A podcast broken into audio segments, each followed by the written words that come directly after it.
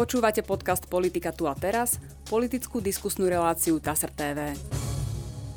V dnešnej relácii vítam predsedu Slovenskej národnej strany Andreja Danka. Dobrý deň. Dobrý deň, ďakujem za pozvanie.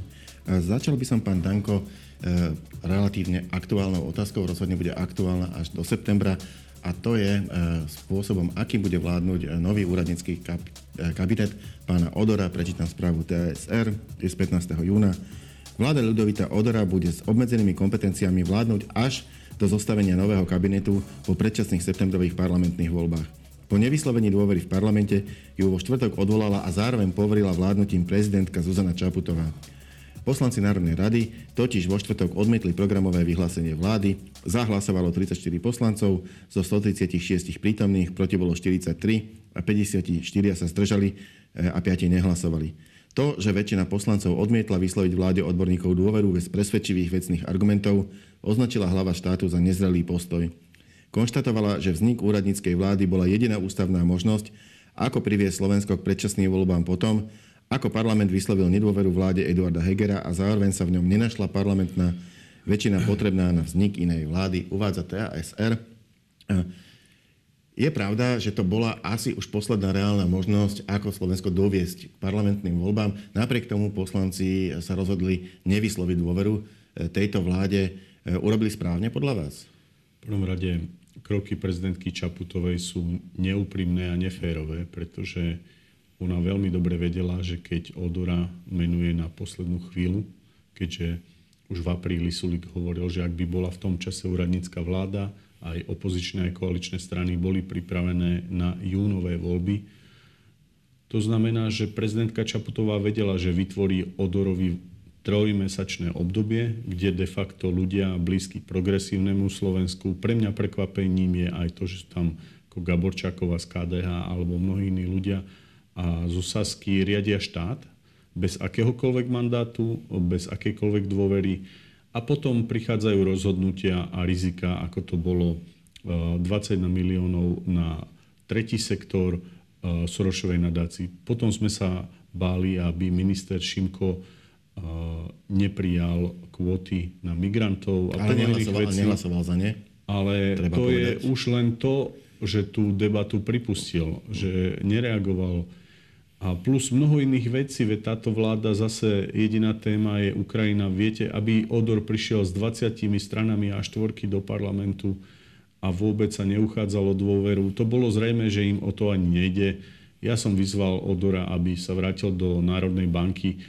Tam majú krásne platy aj s Kažimírom. Nerobia nič pre kontrolu komerčných bank. Ľuďom tu zdražujú hypotéky z mesiaca na mesiac, nevládzu ľudia platiť hypotéky. My sme odpustili, teda táto vláda Sulika Matoviča Kolára odpustila bankám osobitný odvod, tvrdili, že ľudia budú mať nižšie hypotéky. Takže klamstvo za klamstvom a tie tri mesiace už nejako vydržíme, ale je to šialenstvo, čo 3,5 roka bude Slovensko mať za sebou od toho nešťastného februára 2020, kde Matovič s 25% vyhral voľby, čo už verím sa nikdy nezopakuje. E, dobre, a to samotné e, programové vyhlásenie, lebo poslanci mohli dať e, tejto vláde aspoň symbolicky šancu, keby boli odhlasovali dôveru na základe toho programového vyhlásenia, bola by to kvázi štandardná vláda, ktorá vládne na základe dôvery parlamentu. Tým ale, že dôveru nevyjadrili, tak ju musela pani prezidentka odovolať a znovu poveriť vládnutím a je to opäť len dočasný kabinet. Prečo teda poslanci sa takto rozhodli? Svietiť a kúriť, to je jediná vec odora a všetci tí, ktorí zobrali ministerské posty na 3 mesiace sú dobrodruhovia a je mi ľúto. Pretože normálny človek, ktorý politike rozumie, vie, že e, bez mandátu a bez podpory Národnej rady je to čistá samovražda alebo exhibicionizmus. A Odor, keby chcel podporu tej ktorej politickej strany, tak by tam musel aspoň e, v programovom vyhlásení vlády stanoviť mantinely tých základných tém. Napríklad nezrušíme právo veta v Únii, e, budeme sa zameriavať na dôchodky, dáme si nejaký cieľ, pripravíme štátny rozpočet e, vyvážený s takými a takými parametrami, pomôžeme dôchodcom. My musíme akutne budúcej vláde zdvihnúť dôchodcom, tak ako sa nám to podarilo v roku 2020 o 50 eur mesačne, teraz aspoň o 100 eur mesačne tie malé dôchodky zdvihnúť to musí byť náš cieľ. a po, spomenul som hypotéky a toto nič v odorovom vyhlásení nebolo a je to celé len komédia a ja vám poviem, čo sa bude diať. To som hovoril, aj Sulik, Matovič, Kolár nepochopili tú hru. Oni potrebovali zástupcovia progresívneho Slovenska ovládnuť štátne inštitúcie, začne kriminalizácia. Prvá kriminalizácia bola voči Sulíkovi, ktorý sa e, snaží vtierať do priazne progresívneho Slovenska, ale keby som ja zobral svojich blízkych príbuzných do Dubaja, žuroval tam, nechal sekery za milión, tak ma denigen zožerie. Včera sme videli smiešné prieskumy Ipsosu, ktorému mimochodom Sulik poslal včera 11 tisíc e, eur z transparentného účtu, kde už sa objavuje hra, že progresívne Slovensko už je druhé alebo môže vyhrať voľby Takže pani Čaputová ako bývalá podpredsednička progresívneho Slovenska hrá jednu špinavú hru a propaguje Šimečku a progresívne Slovensko, ktoré bude útočiť do Matoviča a súčasne do Kolára.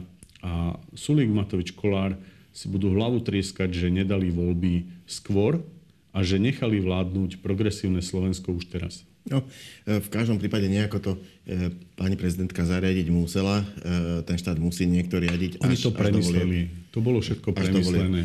Dobre, ale nič sa nemení na tom, že je to, ak dobre počítam, v skutočnosti už štvrtá vláda za tri aj niečo roka tohto volebného obdobia, lebo prvá bola vláda Igora Matoviča, potom nastúpil pán Eduard Heger, to boli dve riadne vlády, potom bola dočasne poverená vláda pána, pána Hegera, E, ktorú teraz nahradila úradnícka vláda, vymenovaná pani prezidentkou.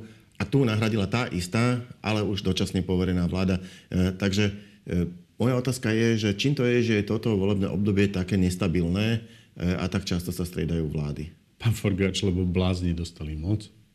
Vy si viete predstaviť, aby som ja svojej frajerke dal budovu tu na Dubravskej do nájmu Slovenskej správe ciest ako kolár, 10 miliónov jej zabezpečil šéf doživotný, alebo mal postel v Národnej rade, alebo že by som žuroval v Dubaji, alebo že by som kamarátovi z Trnavy, e, keby som pochádzal z Trnavy, dohodil kúpu testov. Však to mám ísť Gremišovej, ktorej nie ja, ale Nikolsonová hovorí, že za 14 tisíc kúpila stôl. E, títo ľudia e, naozaj ako zlodej chytí, zlodej kričí, chyťte zlodeja, tak tak žili Veď si zoberte, že na korupcii padla Hegerová vláda, veď ktorý minister za našej vlády by druhému ministrovi na jeho firmu nahral 1,4 milióna, jak uh, nahral Budaj Vlčanovi. Veď ja Vlčana takisto poznám, chcel byť aj za nás činný, ale jednoducho títo ľudia, dnes sa nemôže Matovič tváriť, že on s nimi nič nemá. A to, že sa to deje, je, že nezrelé politické strany, ktoré sú projekty jedných mužov, ktoré sú ako SROčky, ktoré nemajú systém, kde rozhodujú o peniazoch len Sulik, Matovič, Kolár, ktoré si naozaj sprivatizovali Slovensko, riadili štát. Andrej Kiska po voľbách to videl, preto dal ruky od toho preč. To ešte tie dopady toho, čo oni porobili. Včera som pozeral reláciu, kde Matovič hovorí hrdo, že požičal 12 miliard eur za nulový úrok. Ale sa pýtam, kde sú tie 12 miliard? Keď som ja hovoril, že požičme 8 miliard na dostavbu diálnic, tak mi Matovič kúpil letenku do Grécka a tvrdil, že Danko proste nerozumie tomu, že chcem Slovensko zadlžiť, ale ja som chcel tie peniaze účelovo na dostavbu diálnic, ale povedzte mi, 12 miliard požičal Matovič od zahraničných bank, tvrdí, že za nulový úrok, ale kde sú? Máme nové nemocnice, školy, škôlky. Tie peniaze sa rozkradli na takých chybách, ako bol napríklad Uh, úrad práce v Pezinku, kde zmizlo 24 miliónov. Len tak. Ale to, ale to sa vyšetruje. Ale to je jedno, že sa vyšetruje. 24 mm. miliónov nikto neuvidí, lebo dali nesystémové riešenie. Keby sociálna poisťovňa odpustila podnikateľom odvody dane a nie každý podnikateľ chodil s tlačivami, tak takéto podvody by neznikali. A to, to je všetko pekné, že sa vyšetruje. Ale ja si uh, stále kladiem otázku, čo by robili oni s nami pri takých veciach, ako oni tu postvárali. A ja považujem naozaj e, tieto voľby za veľkú skúšku nášho národa. Viete, mňa kritizujú za paušálne výdavky živnostníkov 15% dan. Teraz som tu bol minulý týždeň na konferencii, kde živnostníci povedali, áno, Andrej Danko nám znížil dan na 15%, dal paušálne výdavky, že e, nemusíme viesť účtovníctva. ale Sulik im zdvihol dane opäť s obratom nad 50 tisíc eur na 20% Tak čo chcú tí živnostníci, keď nás nevolili a ešte stále budú veriť týmto stranám? Tak potom není tým ľuďom rady ani pomoci, ale tieto voľby sú naozaj zlomové pre Slovensko. Ak nepríde vláda, ktorá rozumie riadeniu a bude chcieť pomáhať ľuďom, tak to veľmi zle dopadne. Ak by sme mali e, v tomto volebnom období ešte nejako zhrnúť, e, čo ešte čaká vládu a čo ešte čaká parlament. Vy ste boli aj predseda parlamentu. Čo majú tieto dve inštitúcie ešte na starosti za tie posledné tri mesiace? V prvom rade chcem povedať, že každý, kto rozumie parlamentnej technike, musí byť zhrozený, čo sa tam teraz deje. To je šialené, to by som nikdy nedovolil ako 200 zákonov na poslednú chvíľu, hlasovanie leda bolo kedykoľvek, tu už nikto nevie a nikto to tam riadi. Mne to pripadá ako jedna veľká žúrka na palube Boeingu, kde proste každý chlastá a už si hlasuje za čo chce a proste to je bordel. Takže ja nič nečakám od Národnej rady, takisto ako od Odora ani od prezidentky Čaputovej a som presvedčený, že to, čo som vždy hovoril, pamätáte si, keď som hovoril o deštrukcii štátu, tak to je tu.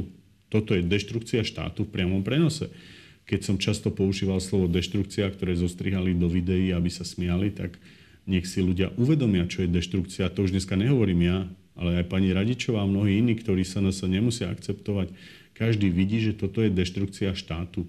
Proste, ak to mám prirovnať uh, k nejakej uh, fikcii, že sme na palube lietadla všetci ako občania Slovenskej republiky a Matovič Sulik Kolár tvrdili, že vedia pilotovať, tak sme zistili, že nás skoro pozabíjali. A tak sa to naozaj dialo. Takže ja od vlády ani od e, Národnej rady neočakávam nič, len už pre Boha nech to skončí. Tých bláznov, čo tam naťahal Matovič, nech už sa vrátia. Je tam nejaká pani Preštinská, čo bere 5000 eur plat, Matovičová e, členka a jednoducho ona má byť za 50 eur ružinové nájom. Tí ľudia nech sa hambia. A to myslím, že ona nie. No, to je iná, ak som to, povedal to je, zlé meno, to, to sa ospravedlňujem tej pani, ale je tam poslankyňa Zolano, ak to nie je táto poslankyňa, ale jedna... Táto určite nie je. Jednoducho uh, z Ružinová poslankyňa bývala za Olano. To je, to je hamba. Tá žena by mala chodiť po kanáloch. Uh, Dobre, keď už sme pri tom, e, spomínate, že teda vás nevolili v roku 2020. Už máte nejakú analýzu urobenú, prečo Slovenská národná strana v roku 2020 neúspela? Prečo nie ste v parlamente? A samozrejme som urobil aj ja veľa komunikačných chýb. K veľa veciam som sa vyjadroval, ktoré som nemusel. Veľa vecí som z koalície na vonok nekomunikoval, nevysvetloval aj vtedy, keď bol tlak za americké základne na mňa alebo keď sme zdanili obchodné reťazce, tie marketingové firmy išli po mne ako poudenom. Ale čo bolo, to už ja nezmením, z toho sa môžem poučiť, čo ma nezabijem a posilní a verte, že teraz tým veciam rozumiem oveľa viac aj ľudský, aj ako človek vnútorne, že bol som asi vo veľa veciach veľmi otvorený a veril som ľuďom, ktorí si to proste nezaslúžili a všetko zlé na niečo dobré. Ja som vďačný Bohu za tieto tri roky skúsenosti a očistenia môjho okolia. Máme silný tím starostov, primátorov, vedenia SNS, som na nich hrdý, čo sme dokázali povstať z prachu. Pridávajú sa k nám ľudia, ktorí proste, e, na ktorých som hrdý. Pán Belica, bývalý župan, pridali sa k nám pán Taraba s Kufovcami, Huliak, e, pánom Luptákom. Takisto. Viete čo, mám tu k tomu správu TSR, môžem to rovno aj prečítať. A, a, prečítať. a Radačovský, takže som hrdý a ideme do boja. E, mám tu správu TSR presne o tomto. Je to z 10. júna e, zozvolená a to je o vašej kandidátke. Predseda Andrej Danko ako jednotka kandidátky, potom traja jej podpredsedovia a na 5. mieste Tomáš Taraba.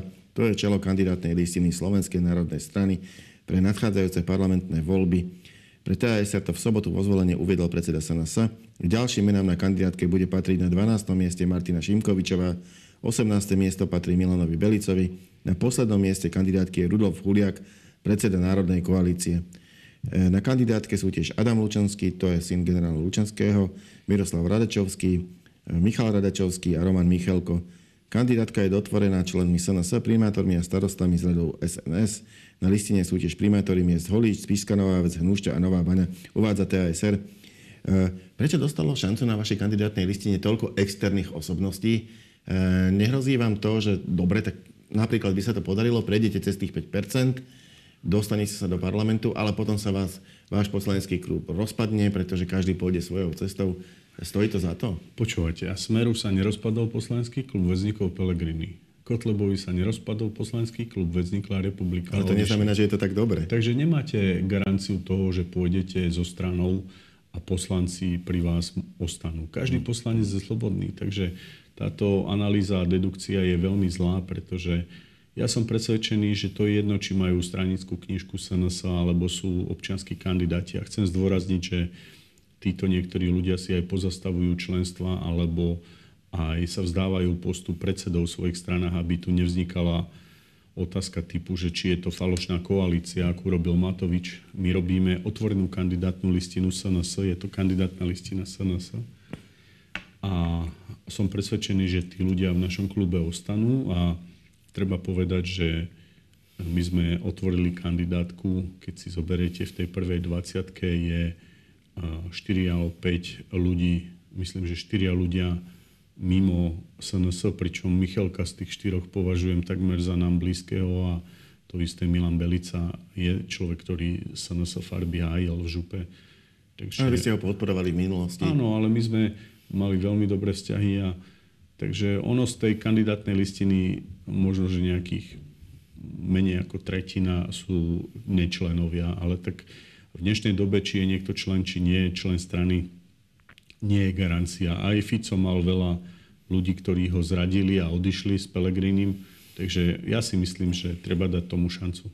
A dôležité je, aby neprepadol žiaden hlas, pretože tieto strany, ak by išli samotné, tak by akurát minuli peniaze a nič nevytlačili. A ja som sa snažil, ešte vám poviem, no, možno v tejto prepa- relácii... prepadnú aj vaše hlasy.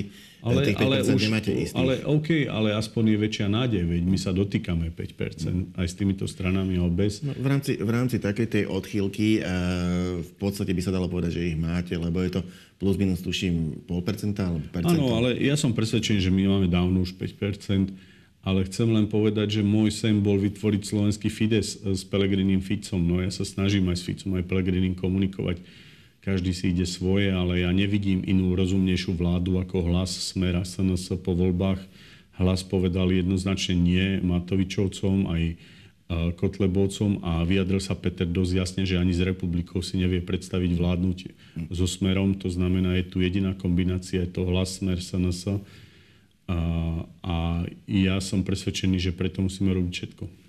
No, e, ako chcete získať voličov, ktorí vám to podporia a čo im budete slubovať vo svojom programe? Ale my máme jasné e, pokračovania vo veciach, ktoré sme zavádzali, rozširovania oblasti rekreačných poukazov, podpora cestovného ruchu a športu, zriadenie ministerstva cestovného ruchu a športu, systémové riešenie výstavby diálnic, zriadenie jedného veľkého stavebného úradu a osobitných konaní na stave verejného záujmu, adresné požičiavanie peňazí, nie halabala, požiča Matovič 12 miliard a nepostaví ani kilometr diálnic. Ja považujem za akútne dostavbu diálnic a dostavbu siete nemocníc. Čo sa týka dôchodcov, povedal som, že aspoň mesačne musia dôchodcom s tými minimálnymi dôchodkami naraz dôchodky o 100 eur. Mm, tak, a musíme, ale že na to treba mať. Ale my sme to urobili, pán Forgač. V roku 2020 sme o 50 eur zdvihli minimálne dôchodky, štát to zvládol ľavou zadnou z 270 eur sme zdvihli na 350, nastavili sme automat, dneska mohol byť minimálny dôchodok 430 eur, keby to nezrušili, tento automat pomeru k priemernej mzde hospodárstva. A peniaze sú, veď stačí zdaniť aj banky a dostať ich do jasného tlaku, čo ja vyčítam Kažimírovi a Odorovi za tie peniaze, čo tam berú v Národnej banke, to je šialené, aby tu dovolili takú rozpínavosť komerčných bank a potrebujeme naozaj tvrdú ruku štátu a No, mimochodom spomínali ste tie hypotéky. Naozaj to bude veľký problém, e, pretože končia fixácie. Európska centrálna banka Keď sa dostaneme k moci úroky. my, tak nebudú, uh. nebude to problém, lebo existuje bonifikácia a pomoc rodinám. Ja si myslím, že do výšky 15% až sa to dá dosiahnuť, aby sa s tými splátkami hypoték pomohlo mladým ľuďom, lebo ich to zabije. A to nehovoriac ešte o rizikách nárastu cien energií. Takže je tu veľa problémov, ale ja môžem ubezpečiť každého, že ak to príde naša vláda, tak ľudia s hypotékami problémy mať nebudú a dôchodcovia budú mať vyššie dôchodky. No ale narážate na to, e, že bude treba konsolidovať aj verejné financie, nie sú v dobrom stave. Slovensko sa, sám ste to spomínali, zadlžilo, zadlžilo My sme boli poctiví roky. idioti. Držali sme dlh na 40 Títo to zdvihli na 60 Mne už tu nich... Viete čo, akí sú hlupáci aj na tých inštitútoch? Inštitút finančnej politiky teraz zverejnil analýzu rekreačných poukazov. Banda uh, mizerná, tak im to aj odkazujem cez túto reláciu, hlúposť na hlúposť. Iba o milión o prenocovaní narastlo. Nič to nepomohlo ekonomike. Nech ten idiot z Inštitútu finančnej politiky ide medzi hotelierov. Keby neboli rekreačné poukazy, tak hotely skrachujú. Každý rok je tam nárast. Aj cez COVID, aj cez všetky veci, len vďaka rekreačným. A viete, prečo ich kritizujú? Lebo Brusel ich chce zrušiť. Lebo sa im to nehodí. A ja už tieto analýzy a touto nadutosť, akú často predvádzal aj Peter Kažimír, že, že vyváženosť, no jasné, on bude hovoriť o vyváženosti, veď má 20 tisíc eur mesačne. Ja už odmietam počúvať tieto eh, zodpovednosti a analýzy a rozumnosti. Proste požičme si, kým sa dá, dostavme diálnice, pomôžme tým, čo potrebujú. Celý svet sa zadlžuje. Pozrite sa, v akom zadlžení je Amerika, Francúzsko. A my už s týmto komunistickým myslením, že len nebyť zadlžení, už prestaňme. Tak ale sme zadlžení. Ale, ale, ale, ale všetci sú zadlžení. A my sme ešte najmenej. My potrebujeme tie peniaze. Ale ich musíme adresne ináč. Ale už nech mi nikto nehovorí o rozpočtovej zodpovednosti. Na to budem naozaj dosť agresívny, pretože celý svet, vrátane veľkých štátov, v Európe už dosahuje 100% HDP zadlženia. Slovensko ešte stále po vláde bláznov je na úrovni cca 60. My keby sme si požičali aj 20 miliard zase, tak sa z hľadiska ekonomiky nič nestane. Takže peniaze sú, rozpočet je jednoducho jedno z nutností jeho je, aby mal svoju vyváženosť, ale to neznamená, že my nemáme investovať a si peniaze požičovať. Dobre, moja posledná otázka už bude trošku do takého trochu iného súdka. Keď prebehnú v septembri parlamentné voľby, okamžite všetci skočia už do kampane na voľby hlavy štátu, pretože na jar budúceho roka sa bude voliť aj prezident Slovenskej republiky. Chcem sa opýtať, či sa na sa uvažuje o vlastnom kandidátovi. My hlavne sa budeme zameriavať na Európsky parlament. Ja to vidím ako strategickú vec a budem lídrom kandidátky do Európskeho parlamentu Samozrejme, dôležité je, aby sme boli v parlamente, teraz v Národnej rade, aby sme vytvorili poslanecký klub a verím, že vznikne vláda. Čo sa týka prezidentského kandidáta, ja som zastanca, aby sa vrátila voľba do parlamentu. Ja som tú tému otvoril, som rád, že rezonovala, pretože si myslím, že 15 miliónov eur za každé kolo prezidentských volieb sú peniaze vyhodené do vzduchu. To je 30 miliónov do luftu. Aby sme tu mali takú bábku, jak je Čaputová, tak jednoducho to už sa nesmie zopakovať. Máme nastavený parlamentný model. Pre nás by bolo najlepšie, aby parlament volil prezidenta a môj sen je, nech zvolíme Roberta Fica, pretože myslím si, že tá politika Ale... potrebuje generačnú zmenu. Ja to často s úsmevom Ficovi hovorím, že jednoducho, či sa ti to páči, či nie, je tvojou povinnosťou ísť kandidovať za prezidenta. Ale on možno pôjde, ale to je jedno, kto čo odmieta. Nevieme, možno pôjde aj Peter Pellegrini, možno pôjde aj Robert Fico, ale ja som zastanca, že by mal vzniknúť silný opozičný kandidát, pretože sme videli, čo dokázali s Čaputovou, kedy do nej naliali peniaze, urobili nám nesvojprávnu prezidentku, podobnú ako majú Ukrajinci Zelenského, ako majú Moldavci, ako majú Česi najnovšie. Uh, to sú nesvojprávni ľudia, často im robia kampane tí istí ľudia, uh, tí istí PRisti, z tých istých zdrojov peňazí. A toto musí skončiť. My musíme mať slovenských prezidentov a nie nemeckých alebo proamerických a, a nie zo západných peňazí. Toto musí už na Slovensku skončiť. Ďakujem pekne. To bola posledná otázka našej dnešnej debaty. Ja za účasť ďakujem Andrejovi Dankovi, predsedovi SNS. Ďakujem veľmi pekne a prajem pekné leto. a my sa v našej relácii opäť stretneme na budúci týždeň. Dovidenia.